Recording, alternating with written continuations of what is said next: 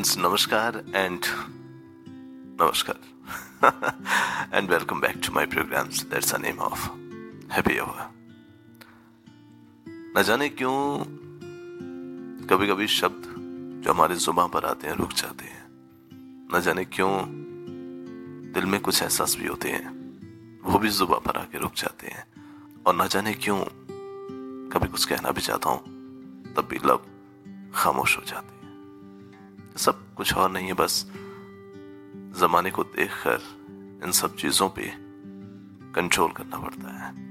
खैर, ये तो बातें आपके साथ मैं हमेशा करता रहूँगा, लेकिन आज जिस टॉपिक के ऊपर मैं बात कर रहा हूँ, वो टॉपिक थोड़ा सा अलग है और जहाँ तक आपको लगता है कि कैसा होगा तो मैं आपको बता दूँ, आपके हिसाब से अच्छा ही होगा। खैर, मैं जब आज अपनी आने वाली युवा पीढ़ी को देखता हूँ, अपने साथ के लोगों को देखता हूँ, और, कई लोगों की बातें सुनता हूँ तो लगता है कि शायद आखिर क्या कमी रह गई हमसे पहले के लोगों में, जो कि आज कुछ हमको बदला बदला सा लोगों का रुख नज़र आता है। अब शब्द तो मेरे पास भी इतने ज़्यादा नहीं है, लेकिन हाँ कुछ बातें हैं, कुछ चीज़ें हैं।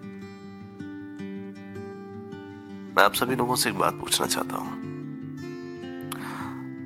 हमारे पूर्वजों ने हमको दिया क्या था? अब बहुत ही सिंपल सा एक, आपसे क्वेश्चन है।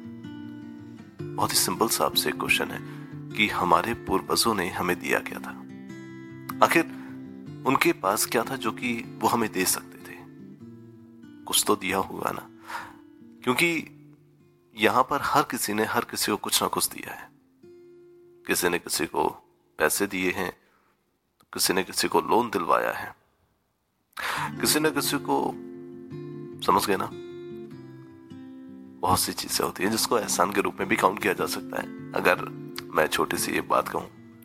लेकिन हमारे पूर्वजों ने क्या दिया है? हमारे पूर्वजों ने हमें दिए थे त्योहार फेस्टिवल्स हमारे पूर्वजों ने हमें दिए थे संस्कार। हमारे पूर्वजों ने हमें दिया था कल्चर मान सम्मान, बहुत सारी चीज़ें हमारे पूर्वजों ने दी है। वो बात दूसरी है कि उस वक्त पैसा नहीं था, लेकिन ये सब चीज़ें थी। जैसे आज के लोग कहते हैं कि जब आप जाएँगे तो आप अपने बेटे के लिए क्या करके जाएँगे? शब्द बड़ा कॉमन है, क्या करके? और ज़ाहिर सी बात है, आजकल के लोग आपसे ये बात पूछ सकते हैं। क्योंकि वो जानते हैं कि आप अपने बेटे को क्या देने वाले हैं। अंदाज़ा लगा सकते हैं। मान लीजिए आपके पास अच्छा खासा बिज़नेस है तो आप अपने बच्चों को बिज़नेस देकर जाएँगे। आपके पास प्रॉपर्टी है प्रॉपर्टी देकर जाएँगे। बैंक बैलेंस का पैसा है, वो देकर जाएँगे। लेकिन आज से पहले ना तो बिज़नेस था प्रॉपर्टी थी और ना ही बैंक बैलेंस था। तो हमारे जो पूर्वज थे, उन्होंने हमें विरासत में क्या दिया है? उन्होंने हमें दिया था फेस्टिवल त्योहार, जिसमें लोग एक दूसरे के साथ मिलकर बड़ा खुश रहना पसंद करते थे अच्छा लगता था उनको।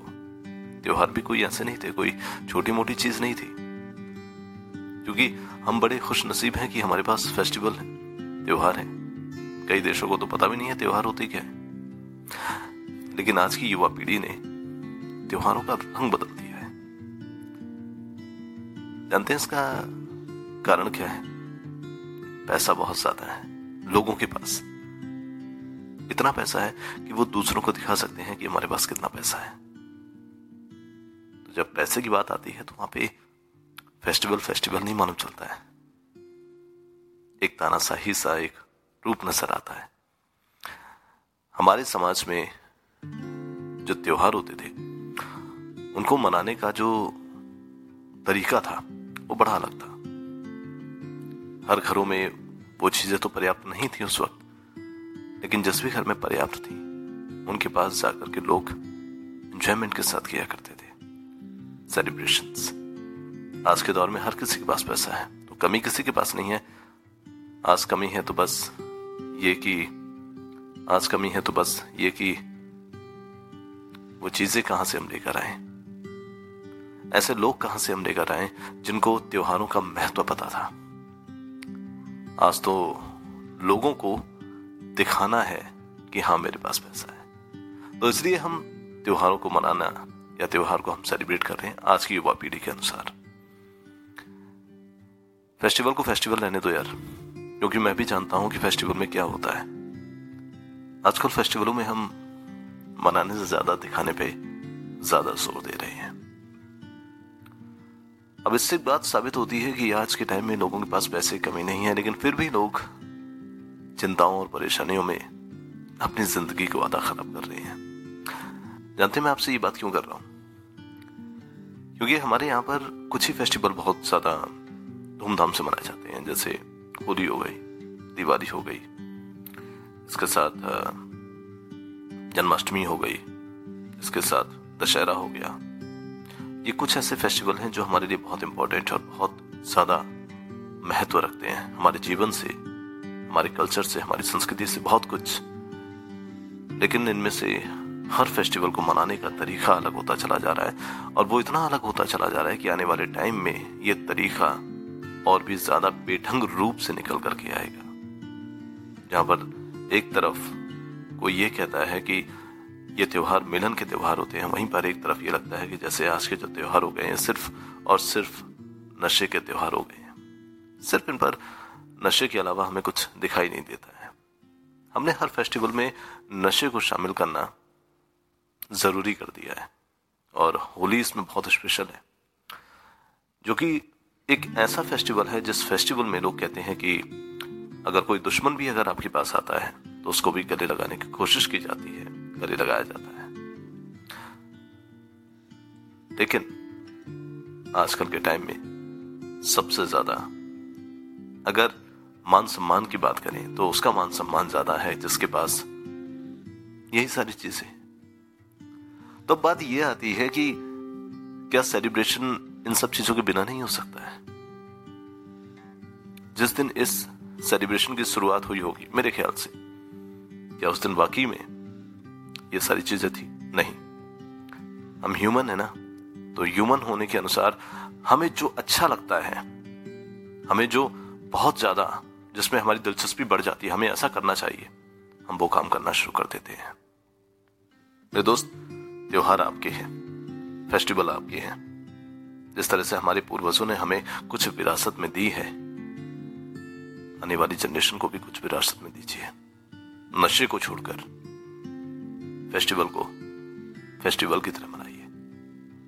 ज़रूरी नहीं है कि आप फेस्टिवल के दिन इन चीज़ों का यूज़ करें। उसके लिए तो रोज का दिन है यार। Sunday, Monday, Tuesday, Wednesday, even Saturday and Sunday तो स्पेशल होता है हर किसी घर में। कोशिश करिए। सेलिब्रेट करिए। एंजॉय करिए। अपनों के साथ करिए, दोस्तों के साथ करिए। गैर भी अगर आपके पास आते हैं, आप उनके साथ भी करिए। लेकिन इन चीज़ों को छोड़कर, इस नशे को छोड़कर। मिलेंगे फिर एक नए पॉडकास्ट के साथ। अब तक के लिए all the best and goodbye have a nice day